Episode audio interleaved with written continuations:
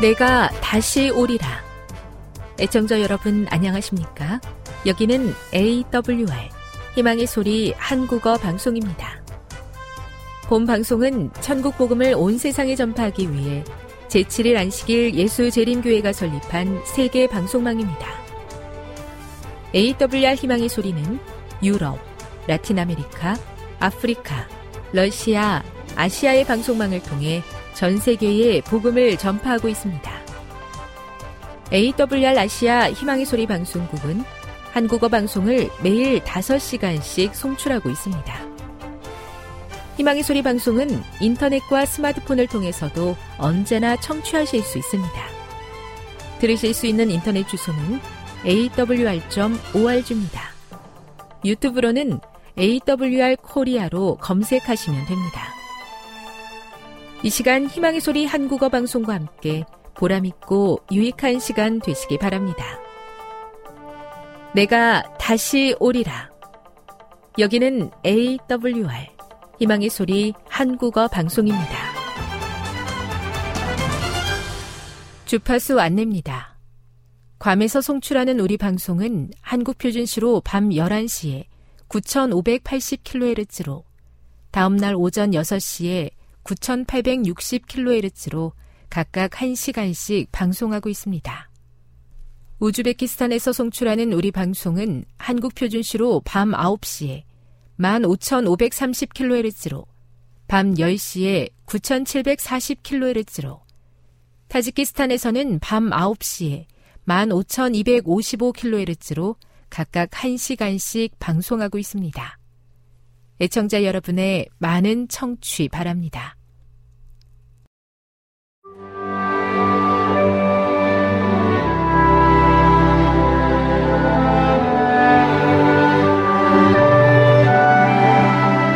읽어주는 교과 첫째 날 12월 4일 일요일 신비주의 신비주의의 거센 파도가 세상을 휘몰아치고 있다. 신비주의라는 단어에는 매우 다양한 개념들이 들어있다. 종교적 관점에서 말하는 신비주의는 신이나 절대자와 결합하는 영적 경험이나 자신을 완전히 잊은 상태를 의미하는데 일부 교회에서는 이런 모습이 그들의 예배의 고유한 모습이기까지 하다. 신비주의 현상이 드러나는 형태와 정도는 서로 다를 수 있지만 하나님의 말씀의 권위를 개인의 주관적 경험으로 대체하는 경향이 가장 두드러진 특징이다. 이런 현상은 결국 성경을 통해 원칙을 확인하기보다는 기독교인이라고 주장하면서도 각자의 경험에 의존하게 하는데 각 사람의 주관적인 경험과 판단에 의지하는 종교는 기만, 특히 마지막 때의 기만에 대한 안전장치가 되지 못한다. 마태복음 7장 21에서 27절을 읽어보라. 하나님께서 하신 말씀에 비추어 볼 때 바위 위에 또는 모래 위에 집을 짓는다는 것은 무엇을 의미하는가? 포스트 모던 기독교 세계에는 성경적 교리를 고리타분한 종교적 형식으로 취급하며 그 적절성을 경시하는 뚜렷한 경향이 있다. 이로 인해 그리스도의 가르침들은 개인이 자의적으로 해석한 그리스도에 대한 이해로 대체된다. 예컨대 성경에 기록된 어떤 이야기들은 사실일 수 없다고 주장하면서 그 이유로 그들이 이해하고 있는 예수님은 절대 그렇게 했을 리가 없다고 이야기하는 것이다. 결국 개인적인 감정과 취향이 성경을 해석하는 기준이 되거나 심지어 성경이 분명하게 가르치는 것을 노골적으로 거부하는 근거가 되기도 한다. 예수님을 믿기만 하면 어떤 교리를 믿는지는 중요하지 않다고 생각하는 것은 매우 위험한 일이다. 수많은 개신교 신자들에게 사형을 선고했던 로마의 재판관들도 예수님을 믿었다. 그리스도의 이름으로 귀신을 쫓아냈던 사람들도 예수님을 믿었다. 사람이 어떻게 믿든지 그것이 별반 중요한 문제가 아니라는 태도는 사탄의 가장 성공적인 기만 중 하나이다. 사탄은 사랑으로 받아들이게 되면 진리가 그것을 받아들인 자의 심령을 성결하게 해준다는 것을 안다. 그러므로 그는 거짓 교리, 지어낸 말, 다른 복음 등으로 대치하려고 끊임없이 노력한다. 각시대 대쟁투 520 교훈입니다. 예수님을 믿기만 하면 어떤 교리를 믿는지는 중요하지 않다고 주장하며 성경의 권위보다 자신의 영적 경험을 더 중요시하는 것은 매우 위험한 일이다. 묵상. 하나님의 말씀을 거역하게 하는 인간적인 감정과 욕망에 대항하려면 어떻게 해야 할까요? 적용. 사랑은 감정이 아니라 원칙이라는 말이 있습니다.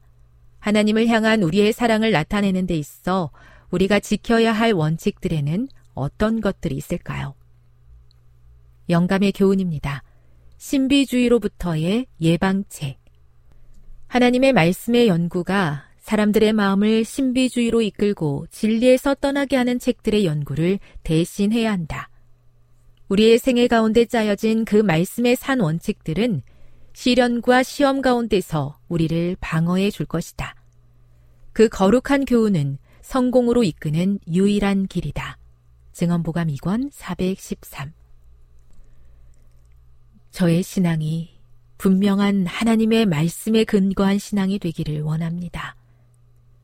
개인의 감정이나 특별한 영적 경험이 하나님이 허락하신 말씀의 권위에 앞서지 않도록 늘 겸손한 마음으로 하나님의 말씀 앞에 서게 해 주시옵소서.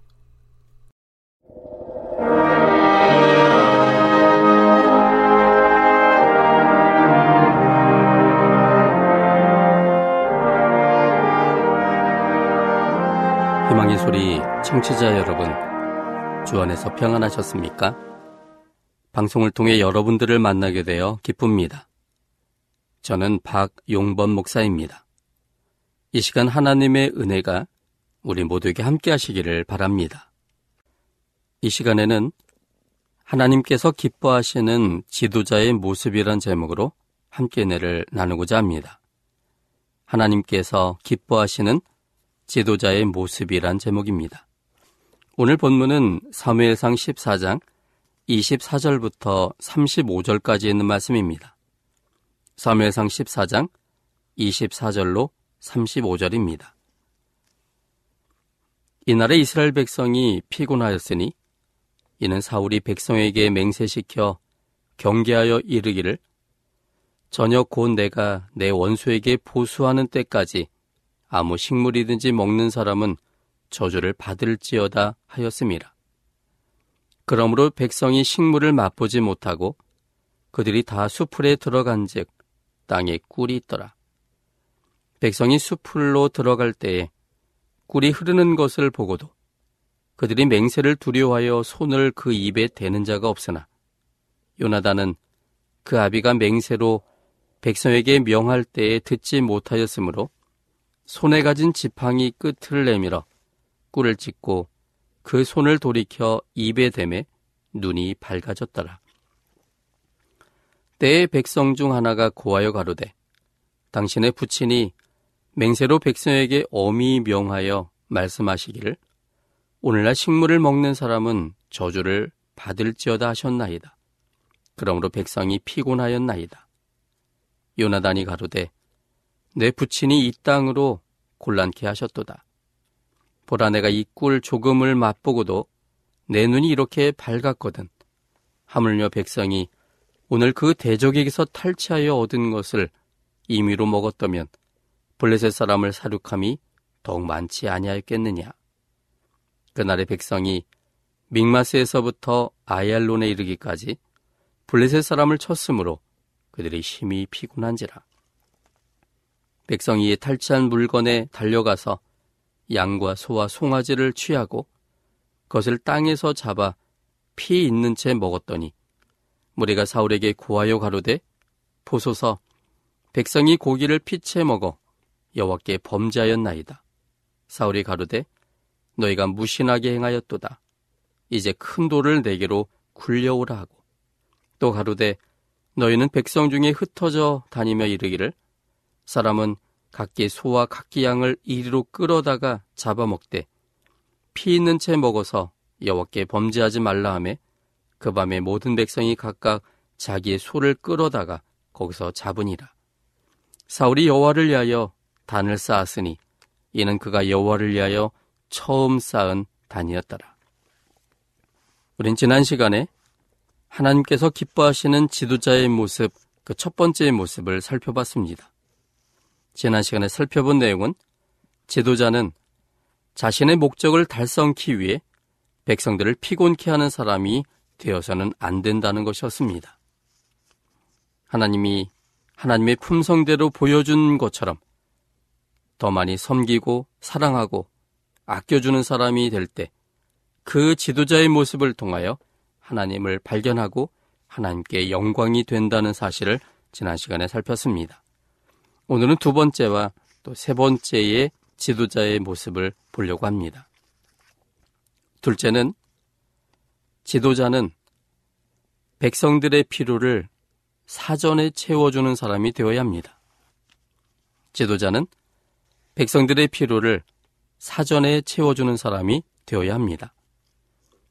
본문 31절부터 34절까지 있는 말씀입니다. 사무엘상 14장 31절로 34절입니다. 그날의 백성이 믹마스에서부터 아얄론에 이르기까지 블레셋 사람을 쳤으므로 그들이 심히 피곤한지라.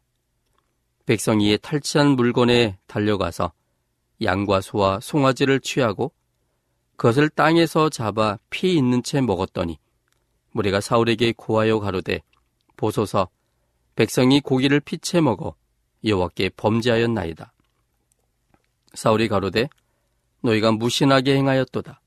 이제 큰 돌을 내게로 굴려오라 하고 또 가로되 너희는 백성 중에 흩어져 다니며 이르기를 사람은 각기 소와 각기 양을 이리로 끌어다가 잡아먹되 피 있는 채 먹어서 여호와께 범죄하지 말라 하며 그 밤에 모든 백성이 각각 자기의 소를 끌어다가 거기서 잡으니라.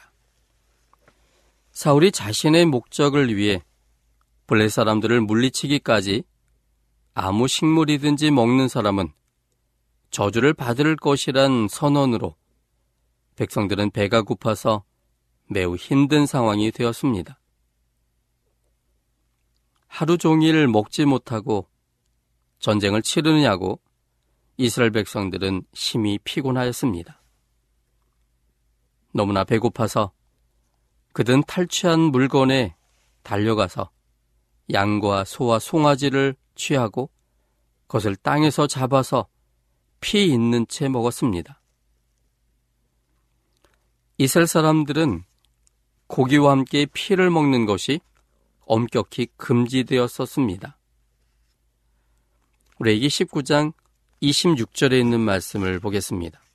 레기 19장 26절입니다. 너희는 무엇이든지 피채 먹지 말며 여기 보는 것처럼 무엇을 먹든지 피채 먹지 말 것에 대해서 말씀하셨습니다. 또 신명기 12장에 있는 말씀입니다. 신명기 12장 15절로 16절 신명기 12장 15절로 16절 그러나 내 하나님 여호와께서 내게 주신 복을 따라 각 성에서 내 마음에 즐기는 대로 생축을 잡아 그 고기를 먹을 수 있나니 곧 정한 자나 부정한 자를 물어나고 노루나 사슴을 먹음같이 먹으려니와 오직 그 피는 먹지 말고 물같이 땅에 쏟을 것이며 여기 하나님께서는 짐승을 혹시 고기로 먹을 수 있지만 그러나 반드시 피는 먹지 말고 그 피는 물같이 땅에 쏟아야 된다고 말씀하셨습니다. 또 22절로 23절입니다. 정한 자나 부정한 자를 물어나고 노루나 사슴을 먹음같이 먹을 수 있거니와 오직 크게 삼가서 그 피는 먹지 말라. 피는 그 생명인즉 내가 그 생명을 고기와 아울러 먹지 못하리니 너는 그것을 먹지 말고 물같이 땅에 쏟으라. 여기 하나님의 말씀에 의하면 짐승을 고기처럼 먹을 때 오직 크게 삼가서 그 피는 먹지 말라고 말씀하셨어요.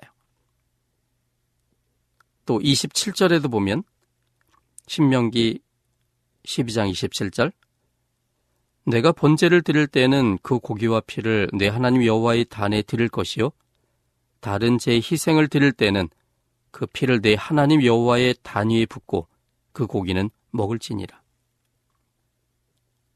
하나님께서는 피를 먹지 말도록 하셨습니다. 그렇게 강력하게 크게 삼가서 먹지 못하도록 그렇게 말씀하셨습니다. 피를 먹지 못하도록 하신 이유는 그 짐승들이 죽을 때에 상당한 스트레스가 피를 통해서 나타나기 때문에 거기에 수많은 독소들이 있습니다. 그래서 하나님의 백성들이 그 피를 먹음으로 건강에 크게 위협이 될 수 있기 때문에 하나님은 절대로 피를 먹지 못하도록 그렇게 말씀하셨습니다. 그래서 전통적인 이스라엘 백성들의 고기를 먹는 습관은 고기를 소금물에 담근 후 고기 속에 있는 피가 다 빠진 후에 고기만을 먹었습니다. 그런데 하나님께서 이처럼 피를 엄격하게 우리의 건강을 위해서 먹지 말도록 강조하신 말씀임에도 불구하고 백성들은 너무나 배가 고프니까 하나님의 말씀을 아랑곳하지 않고 허겁지겁 먹다 보니까 피 있는 채로 고기를 먹었습니다. 백성들의 삶에 필요한 기본적인 것조차 해결하지 못하는 지도자는 올바른 지도자가 아닙니다. 그래서 세계적으로 여러 독재적인 사람들이 있는데 그들이 백성들의 삶을 아랑곳하지 않은 채 자신과 소수의 이런 기득권층들을 위해서 지도하는 지도자들은 하나님께서 기뻐하실 지도자가 아닙니다. 기본적인 삶이 안정되지 못하면 원칙도 파기할 수 있는 것이 사람입니다. 개인적인 이익이 아닌 백성들의 피로를 채워줄 수 있는 지도자가 필요합니다. 만약에 사울이 처음부터 이스라엘 백성들에게 음식을 허락했다면, 가장 기본적인 문제를 해결했다면, 하나님께서 엄격하게 말씀하신 것을 그들이 이탈할 수가 없었을 겁니다. 그러므로 우리가 지도자는 백성들의 피로를 사전에 채워줄 수 있는 그런 생각을 갖고 또 그러한 입장을 충분히 고려해서 그렇게 백성들의 필요에 정말로 모든 것을 헌신할 수 있는 그런 사람들이 되어야 합니다. 세 번째로 지도자는 개인적으로 하나님과 친밀한 사람이 되어야 합니다. 지도자는 개인적으로 하나님과 친밀한 사람이 되어야 합니다.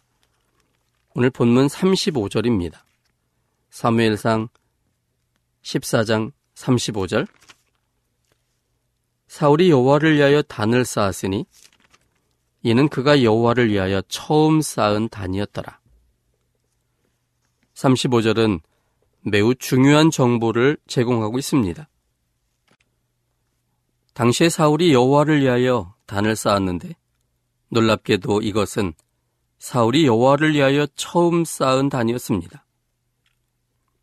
그동안은 사무엘이 쌓은 단에 참여하거나 아이야라는 제사장이 쌓은 단에 묻어서 참여했을 뿐이었습니다. 재단에 참여하는 사울의 모습은 매우 종교적인 모습이었지만 실상으로는 개인적인 하나님과의 관계가 없던 모습이었습니다. 종교적인 제수처는 별로 중요하지 않습니다. 선거가 가까우면 각 종교의 지도자들을 찾아다니고 각 종교의 의식에 신도의 모습으로 참여하지만 그것은 어떤 의미에서는 자신의 신앙을 부정하는 것처럼 보이기도 합니다. 물론 어떤 종교를 가졌든 그 모든 백성들을 위한 사람으로서의 지도자가 되는 일은 필수적입니다. 종교적 편견 없는 그래서 모든 사람들을 포용하고 그들의 진정한 필요를 채워주기 위해 봉사하는 지도자가 되는 일이 그들의 종교적 제수초에 있지 않습니다. 신앙은 신앙이고 진정한 신앙은 다른 신앙인도 포용합니다. 자신이 믿는 신앙에 충실하고 일관될 때 다른 종교인들도 배려하고 인정해주는 지도자가 될 수 있습니다. 사울의 문제점은 개인적인 신앙이 돈독치 못했다는 데 있었습니다. 사울에게 확고한 신앙이 없자 하나님의 뜻이 아닌 개인적인 야심에 백성들을 피곤케 하는 사람이 되었고 결국은 하나님의 말씀도 쉽게 버리게 하는 결과를 가져왔습니다. 하나님과 친밀할 때 참된 지혜를 얻게 됩니다. 하나님을 경외함이 지혜의 근본입니다. 시편 111편 10절에 있는 말씀입니다. 시편 111편 10절 여호와를 경외함이 곧 지혜의 근본이라. 그 계명을 지키는 자는 다 좋은 지각이 있나니 여호와를 찬송함이 영원히 있으리로다. 여호와를 경외함이 지혜의 근본입니다. 지혜란 지식과 달리 거기에 생명적 요소가 포함되어 있습니다. 하나님을 경외할 때 생명이신 하나님과의 관계를 통하여 지혜를 얻게 됩니다. 사망에 이르는 지식이 아니라 아니면 다른 사람보다 우월하다는 교만함을 갖게 하는 지식이 아니라 생명이 있는 생명력이 충만한 지혜는 바로 생명이신 하나님을 경외할 때입니다. 하나님을 경외한다는 것은 그분의 품성을 보는 것입니다. 하나님을 경외할 때는 그분이 어떤 분인가를 알 때 참된 경외감이 오기 때문입니다. 성경은 경외한다는 것에 대하여 그분이 무서워서 그래서 부복하고 엎드리고 그래서 높이는 그런 행위를 경외라고 말하지 않습니다. 성경이 말하는 경외는 여기 시편 33편 18절에 그 정의를 이렇게 하고 있습니다. 시편 33편 18절 여호와는 그 경외하는 자 곧 그 인자심을 바라는 자를 살피사 경외한다는 것에 대한 성경의 설명은 그 인자심을 바라는 자라고 말했습니다. 경외한다는 것은 그 인자심을 바라는 것입니다. 인자심이라는 게 무엇입니까? 결국 그것은 그분의 품성입니다. 하나님의 품성을 알게 될 때, 그분이 어떤 분인가를 확신하게 될 때, 내가 잘못했는데 내 모든 잘못을 나를 창조하신 하나님께서 대신 돌아가시는 그분의 품성을 보게 될 때, 우린 드디어 그분을 경외하게 될 겁니다. 그분을 경외할 때, 거기에 그분을 만나고 하나님을 만날 때 하나님의 생명과 연결되며 그것이 바로 참된 지혜의 이유가 됩니다. 그러므로 하나님을 경외함이 지혜의 근본이 되는 것입니다. 그리고 시편 111편 10절에 보면 그 계명을 지키는 자는 다 좋은 지각이 있다라고 말했습니다. 그 계명을 지킨다는 말은 그 계명의 글자대로의 그러한 순종이 아닌 그 계명 속에서 말씀하시는 하나님을 만나는 사람입니다. 사실 율법은 하나님의 품성의 사본이라고 합니다. 그분의 품성을 글자적으로 풀어 쓴 것이 율법입니다.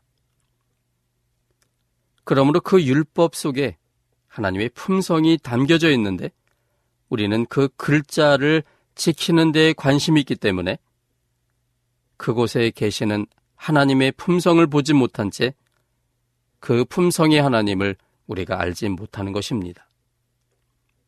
그러나 그 계명을 말씀하신 하나님을 계명을 통해 만날 때 계명을 말씀하신 그분의 품성을 계명 속에서 알게 될 때 좋은 지각을 갖게 됩니다.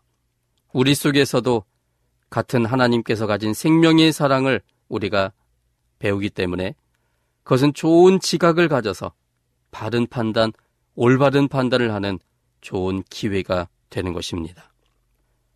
이처럼 참된 지도력은 하나님과의 관계 속에서 나옵니다. 개인적으로 충실하지 않을 때, 하나님의 관계가 문제가 있을 때, 거기는 생명적 요소가 빠져버리게 됩니다. 하나님을 알지 못할 때 사람들은 자신의 생각대로 결정하고 행동합니다. 사람들의 생각의 결과가 무엇입니까? 그것은 사망입니다. 사람의 생각 속에는 가장 좋은 것을 행한다 생각하지만 그런데 놀랍게도 그 결과는 사망으로 끝난다는 사실입니다. 다니엘의 지도력은 하나님과의 교제에 있었습니다. 그의 명철한 판단력은 하나님과의 교제 속에 있었습니다. 그래서 다니엘서 6장에 보면 다니엘은 엄격히 금지한 다른 신에 경배하는 문제에 대해서도 그는 아랑곳하지 않고 참된 지혜의 근본 되시는 하나님과의 교제에 그의 모든 생각과 또 시간을 집중하는 것을 보게 됩니다. 다니엘의 멋진 지도력은 하나님과의 교제로 인한 결과였습니다. 하나님의 지혜와 또 하나님의 품성 속에서 그는 백성들을 어떻게 지도할지 섬기는 것이 무엇인지를 알기 때문에 그래서 하나님 안에서의 그러한 교제를 통한 지도력을 통해서 그는 지도력을 발휘하게 됩니다. 다니엘의 지도력은 시대와 정권을 초월하는 지도력이었습니다.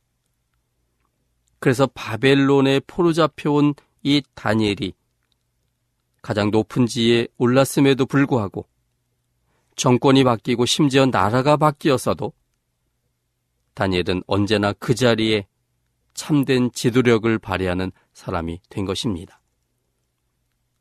사상이 다르고 나라가 달라졌어도 그리고 정치의 큰 틀들이 바뀌어졌어도 하나님과의 교제 속에서 얻은 참된 지혜로 섬김의 리더십을 가졌던 다니엘은 모든 사람에게 존경받고 그 지도력을 인정해주는 그런 사람이 된 것입니다. 하나님과의 개인적 교제와 관계가 지도자에게 매우 필요함을 우리에게 가르쳐 줍니다. 요셉이 그처럼 충성스러울 수 있었던 것은 하나님께 대한 인식 때문이었습니다. 그는 창세기 39장 9절에 보면 하나님이 언제나 그와 함께 계심에 대한 확신이 있었습니다. 하나님과 함께 계심으로 인한 하나님이 기뻐 받으실 만한 원칙을 알고 있었습니다. 창세기 39장 9절입니다. 이 집에는 나보다 큰 이가 없으며 주인이 아무것도 내게 금하지 아니하였어도 금한 것은 당신뿐이니 당신은 자기 아내임이라. 그런즉 내가 어찌 이 큰 악을 행하여 하나님께 득제하리이까. 여기 개인적인 그러한 일이 결국은 하나님께 그것이 죄가 된다는 의식 속에 그는 보디발의 집에서 보디발의 아내의 강력한 유혹을 물리치는 그러한 이유를 갖게 되었습니다. 요셉의 충성은 하나님과의 교제 속에서 나온 하나님께 대한 인식 때문에 만들어진 것이었습니다. 교회 각 부서의 지도자는 하나님과 친밀한 교제를 하는 사람이어야만 합니다. 인간적인 재주나 달란트가 중요한 것이 아닙니다. 그 사람이 얼만큼 많은 재주를 가졌는지 또 어떤 일을 얼만큼 능숙하게 잘 처리하는지가 그것이 중요한 것은 아닙니다. 참된 지도자는 하나님의 뜻에 얼마나 순종하고 하나님의 뜻이 무엇인지를 깨닫고 그리고 하나님이 보여준 것처럼 그렇게 똑같이 제자가 되어 다른 사람을 섬기고 헌신하느냐가 더욱 중요합니다. 한 교회의 운명은 각 부서의 지도자들에게 달려 있습니다. 각 부서의 지도자들이 하나님께 순종하고 하나님 뜻대로 살고자 노력하는 사람이 될 때 그 교회는 가장 편안하고 또 하나님 안에서 가장 좋은 발전을 하게 됩니다. 우리는 어떤 사람입니까? 우리 교회 지도자들은 또한 어떤 사람들입니까?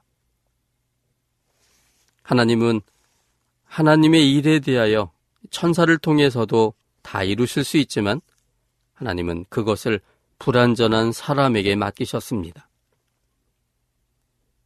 우리에게 불완전하지만 우리에게 맡기신 이유는 이러한 일을 통하여 하나님 안에서 참된 지도력을 배우고 하나님과의 협력하는 관계 속에서 더 우리가 하나님을 알아갈 수 있는 기회가 되기 때문입니다. 그러므로 우리는 정말 좋은 지도자가 되기를 기대해야 합니다. 또 교회 세워진 지도자들이 하나님이 기뻐하실 수 있는 지도자가 되도록 하기 위하여 우리가 함께 협력해야 합니다.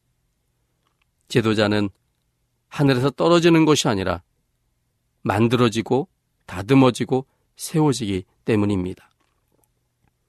그 한 사람의 모습이 가장 중요하지만 그 한 사람 못지않게 주위 사람들의 피로가 매우 절실한 것이 바로 지도자가 만들어지는 일입니다. 하나님께서 기뻐하시는 지도자는 무엇이었을까요? 오늘 본문은 실패한 지도자의 모습을 보여주고 있습니다. 실패했던 지도자. 그러나 그것이 성경 속에 기록된 이유는 실패함 속에서 교훈을 받고 하나님께서 기뻐하실 지도자가 무엇인가를 생각하기 위해서입니다. 우린 그러므로 하나님께서 기뻐하시는 지도자는 첫째는 자신의 목적을 달성키 위해 백성들을 피곤케 하는 사람이 아닌 백성을 섬기는 지도자라는 사실입니다. 둘째는 백성들의 필요를 사전에 채워주는 지도자여야 되고 세 번째는 개인적으로 하나님과 친밀한 사람이 바로 하나님께서 기뻐하시는 지도자라는 사실입니다. 지도자는 만들어지는 것입니다. 먼저는 하나님과의 관계를 통해서 하나님과의 친밀한 관계가 그 사람을 바꿔놓습니다. 하나님과의 친밀한 교제가 깊으면 깊을수록 그 사람의 생각이 바뀌고 마음의 크기가 바뀌고 그리고 계획이 수정됩니다. 그러므로 참된 지도자가 되기 위해서는 언제나 한결같은 똑같은 품성을 가진 우리 하나님과의 깊은 교제가 절실합니다. 뿐만 아니라 지도자는 백성들을 섬기는 자임에 대한 인식을 가져야 합니다. 그것을 휘둘르거나 혹은 그들을 이용하여 내 자신의 이익을 취하는 자가 아니라 나의 헌신과 섬김을 통하여 백성들을 섬기고 편안해지고 행복해지게 하는 것이 참된 지도자라는 그런 마음의 생각이 중요합니다. 그들이 무엇이 필요한지를 면밀히 살피고 또 사랑으로 관찰함으로 깨달아서 그들의 필요를 사전에 채워줄 때 그것은 하나님이 기뻐하시는 지도자가 될 겁니다. 어느 특정한 사람만이 지도자가 되진 않습니다. 하나님은 모든 사람이 하나님이 기뻐하시는 지도자가 되기를 원하십니다.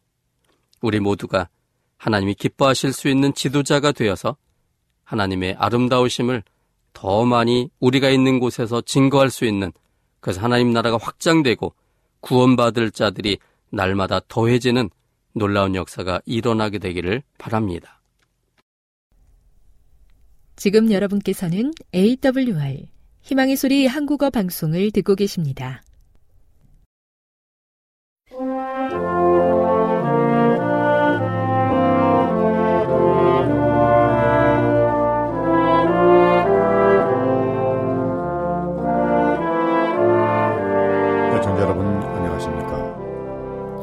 한국연합회 성경연구소장 임봉경 목사입니다. 예, 오늘 또 여러분에게 하나님의 놀라우신 사랑과 예수 그리스도의 은총과 진리의 성령의 감동하심이 함께 하시기를 바랍니다. 예, 오늘은 요한계시록 11장에 나오는 두 증인은 누구인가라는 질문을 이제 마무리 짓고 또 다음 주제로 넘어가 보겠습니다. 예, 다시 한번 예, 계시록 요한계시록 11장 3절 4절을 읽습니다.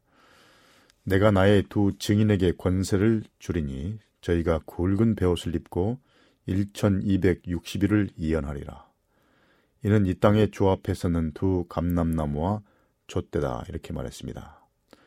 예, 두 증인이 1260일 동안 굵은 베옷을 입고 이해한다 하는 말씀입니다. 예, 계시록 11장 8절에는 그 큰 성이 저희 주께서 십자가에 못 박히신 곳이라고 말함으로써 두 증인이 살아있을 때처럼 죽을 때도 저들의 주님을 따른다고 말하고 있습니다. 예, 이 두 증인이 충성되고 진실한 증인이신 저들의 주님의 발자국을 따른 예, 다른 길들을 언급하는 예, 나머지 구절들에서도 이런 사실이 확인되고 있습니다.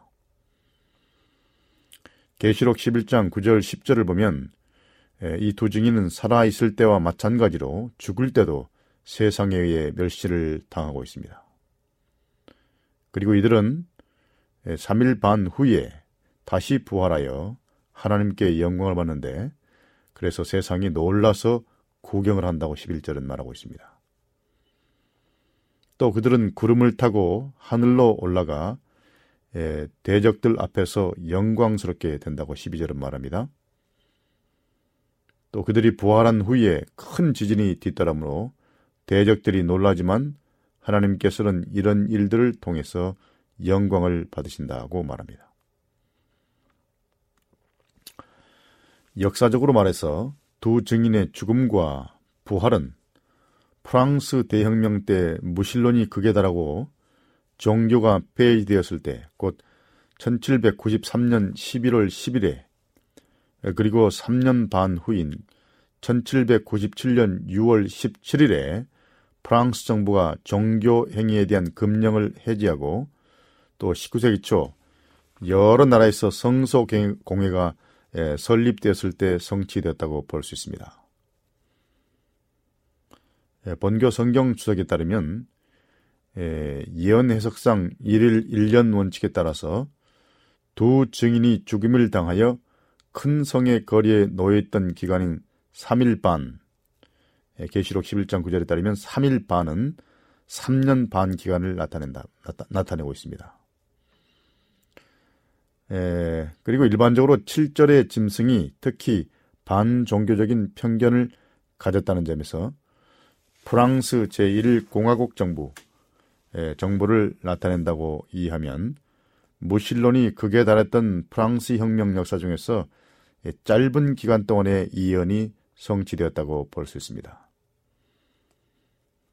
이 3년 반이라는 기간은 파리에서 종교를 폐지하고 또 성경을 읽지 못하게 하라는 법령이 발령된 1793년 11월 10일부터 프랑스 정부가 종교 행위에 대한 금령을 해제한 1797년 6월 17일까지로 산정할 수 있다고 말하고 있습니다.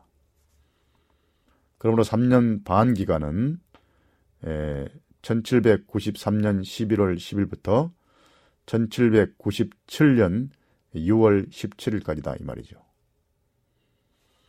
그러므로 이 두 증인은 하나님의 기록된 말씀과 예수의 증거, 곧 구약 성경과 신약을 나타내는 것으로 보입니다. 이들은 그리스도께서 하늘로 올라가실 때 성령을 통하여 남겨두신 증인들입니다. 피할 수 없는 증인들입니다.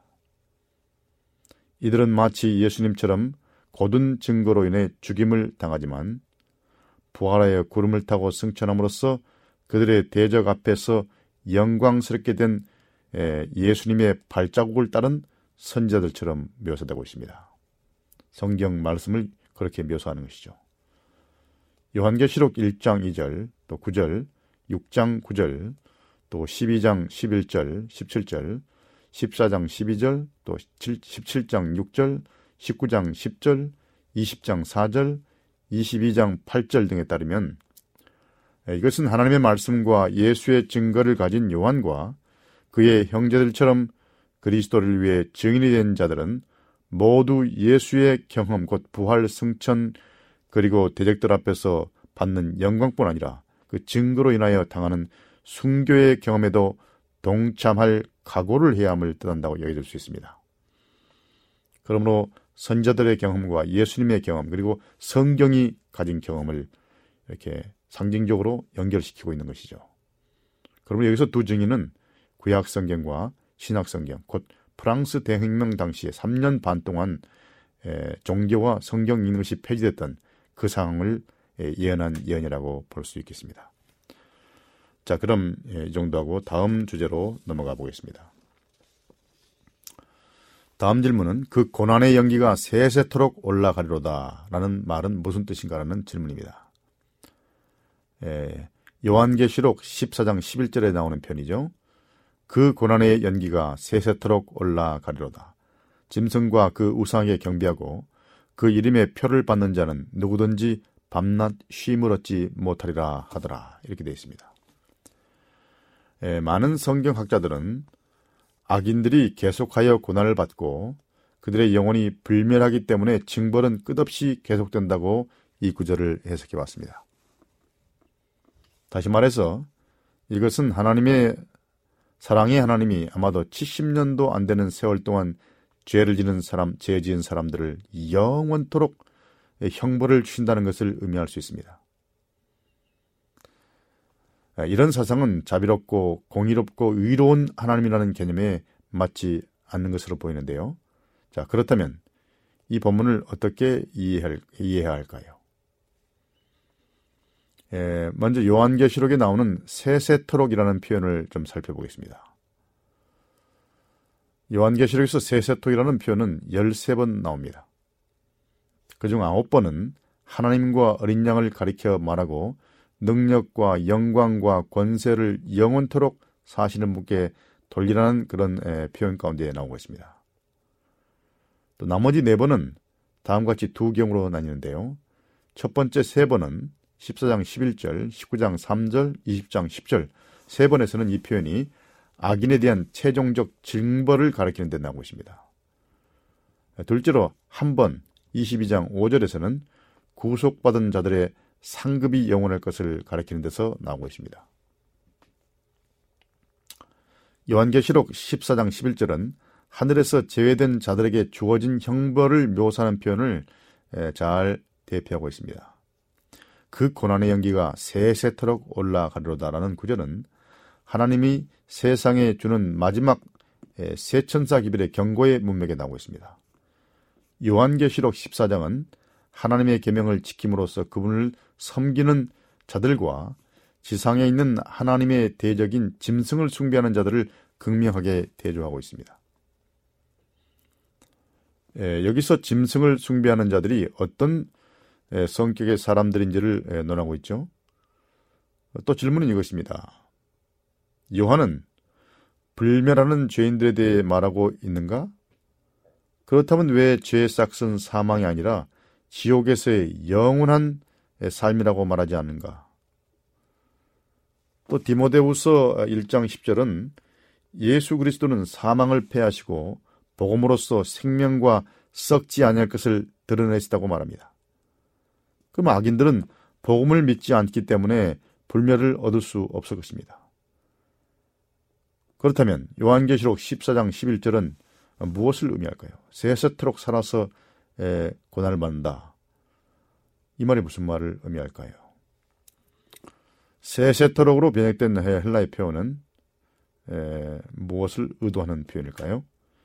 이 말에 해당하는 헬라어는 에, 헬라어가 아이온이라는 말입니다. 아이온.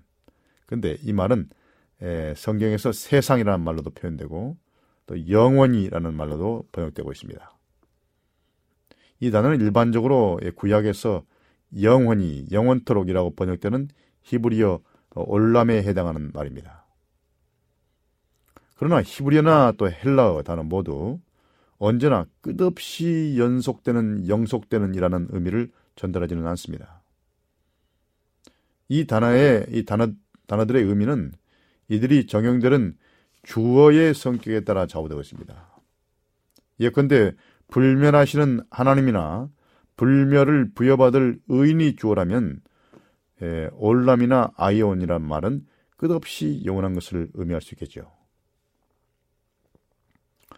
그러나 불멸을 소유하지 않는 사물이나 사람이 주어라면 이 단어들은 길든 짧든 주어의 성격에 따라 한정된 시간을 가리킬 수도 있습니다.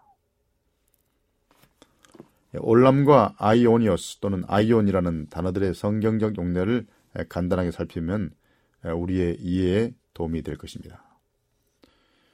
신명기 15장 17절에서 주인과 함께 계속하여 살기를 원하는 종은 주인을 영영히 섬겨야 할 것이었다. 올람 이렇게 되어 있는데요.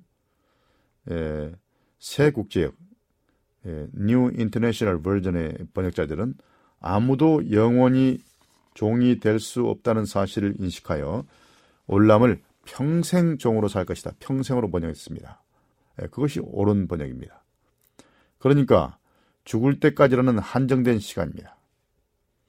또 사무엘상 1장 2절에 하면 사무엘은 성소에서 영원히 봉사해야 했다고 말하고 있는데요. 그러나 또 바로 밑에 28절에서는 그 말의 의미가 평생이라고 부연 설명되고 있습니다. 그러므로 여기서 영원이란 말은 또 평생이란 뜻이죠. 한정된 기간이죠. 또 요나 아, 2장 6절은 요나가 큰 물고기 뱃속에 올람 영원히 있었다고 말하지만은 번역자들은 오래도록 있었다고 번역하고 있습니다. 영원히 있는 것은 아니었거든요. 긴 시간으로 느껴진 거죠. 여기서 올람은 고작 3일 주야밖에 되지 않습니다. 또 신약에서 바울은 빌레, 빌레몬에게 그의 종 오네시모를 돌려보내는 것에 대해 쓰면서 이렇게 말합니다. 제가 잠시 떠나게 된 것은 이를 인하여 저를 영원히 두게 함이니 이후로는 종과 같지 아니하고 종에서 뛰어나 곧 사랑받는 형제로 둘 자라. 내게 특별히 그러하거든 하물며 육신과 주 안에서 상관된 내게랴라고 말했습니다. 여기서 영원히 두게 한다 그랬는데 영원이라는 시간은 오네시모가 죽을 때까지 몇 년이나 많아야 수십 년밖에 안 되었을 것입니다. 자, 유다서 7절은 소돔과 고모라를 영원한 불로서 멸망시켰다고 말합니다. 그러나 그 불이 영원히 탔다는 말은 아니죠. 그 불의 결과는 영원하지만은 실제로 그 불꽃은 모든 것을 다 태우고 꺼졌습니다. 그러므로 그 영원하다 말은 그 모든 대상을 태울 때까지만을 말하고 있습니다. 그럼 영원한 불이 아닌 거죠. 그 모든 대상이 타면 꺼지는 불이죠. 또 히브리서 5장 6절은 그리스도에 관하여 내가 영원히 멜기세덱의 반차를 줬는 제사장이라고 말합니다. 여기서 영원히는 분명하게 죄악 세상이 존재하고 또 죄를 처리하는 이 제사장 봉사고 봉사를 하고 있는 에, 그런 에, 때를 가리킵니다. 신학 신학자들은 대부분 죄 문제를 다루는 제사장으로서 그리스도의 사역이 성소에서 죄가 도말되면 끝날 것이라는데 동의하기 때문입니다. 아, 이런 용례들을 살펴볼 때 요한계시록 14장 11절은 악인이 지옥에서 영원히 불탈 것이라는 것이라고 가르치는 게 아니죠. 오히려 그 본문은 악인이 지옥에 에, 악인이 살아있는 동안 계속 고난을 받을 것이라고 밝히 말하고 있습니다. 짐승의 표를 받는 사람들은 그들이 살아있는 동안 계속해서 고난을 받을 것이라고 말하는 것이죠. 다시 말하면 모든 악인들이 최종적으로 멸망될 때 죄의 역사는 끝나지만 그 끝과 결과는 영원할 것입니다. 네, 한 신학자는 이렇게 말했습니다. 영원한 형벌이란 이런 형을 선고받은 자들이 소멸될 것을 가르친다. 완전하게 소멸될 것을 가르친다 그 말이죠. 그러나 이 마지막 형벌에 앞서 거룩하고 공의로운 하나님께서 모든 죄의 정도에 맞게 각각 에, 형벌을 줄 것이지만은 그 고통 자체가 최종적 보응은 아닙니다. 그런 다음 멸절시키는 행위가 있을 것인데 그 결과 결코 사라지지 않을 그리고 다시는 번복할 수 없는 멸망이 초래될 것이다. 이 멸망의 행위에도 형벌의 고통이 포함되지만 그것에는 분명한 끝이 있을 것이다. 그러나 그 파멸의 결과는 결코 번복되지도 사라지지도 않을 것이다. 이 신학자가 강조한 것은 무엇입니까? 그 영원한 형벌의 결과가 완벽한 것이고 또 번복될 수도 사라질 수도 없는 분명한 결과를 낼 것이다. 이것을 강조하고 있습니다. 자, 그럼 오늘은 여기까지 하고 다음 시간에 또 이 주제를, 이 주제를 마무리 짓고 다음 질문으로 넘어가도록 하겠습니다. 다음 시간까지 안녕히 계십시오.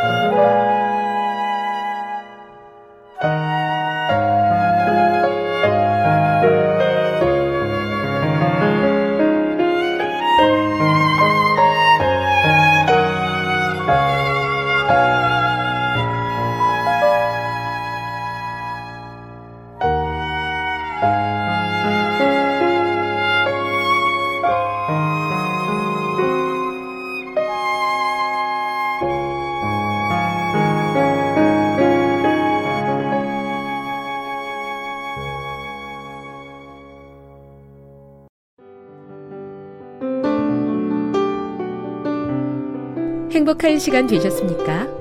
지금까지 여러분께서는 AWR 희망의 소리 한국어 방송을 청취하셨습니다. 방송을 청취하시고 문의를 원하시는 분은 우편번호 02461 대한민국 서울시 동대문구 이문로 1길 11 희망의 소리 방송부 앞으로 편지나 엽서를 보내주시거나 지역번호 02-3299-5296에서 8번으로 전화 주시기 바랍니다. 지금까지 함께 해주신 애청자 여러분들께 감사드립니다. 애청자 여러분, 다음 이 시간까지 하나님 안에서 늘 평안하십시오. 감사합니다. 내가 다시 오리라.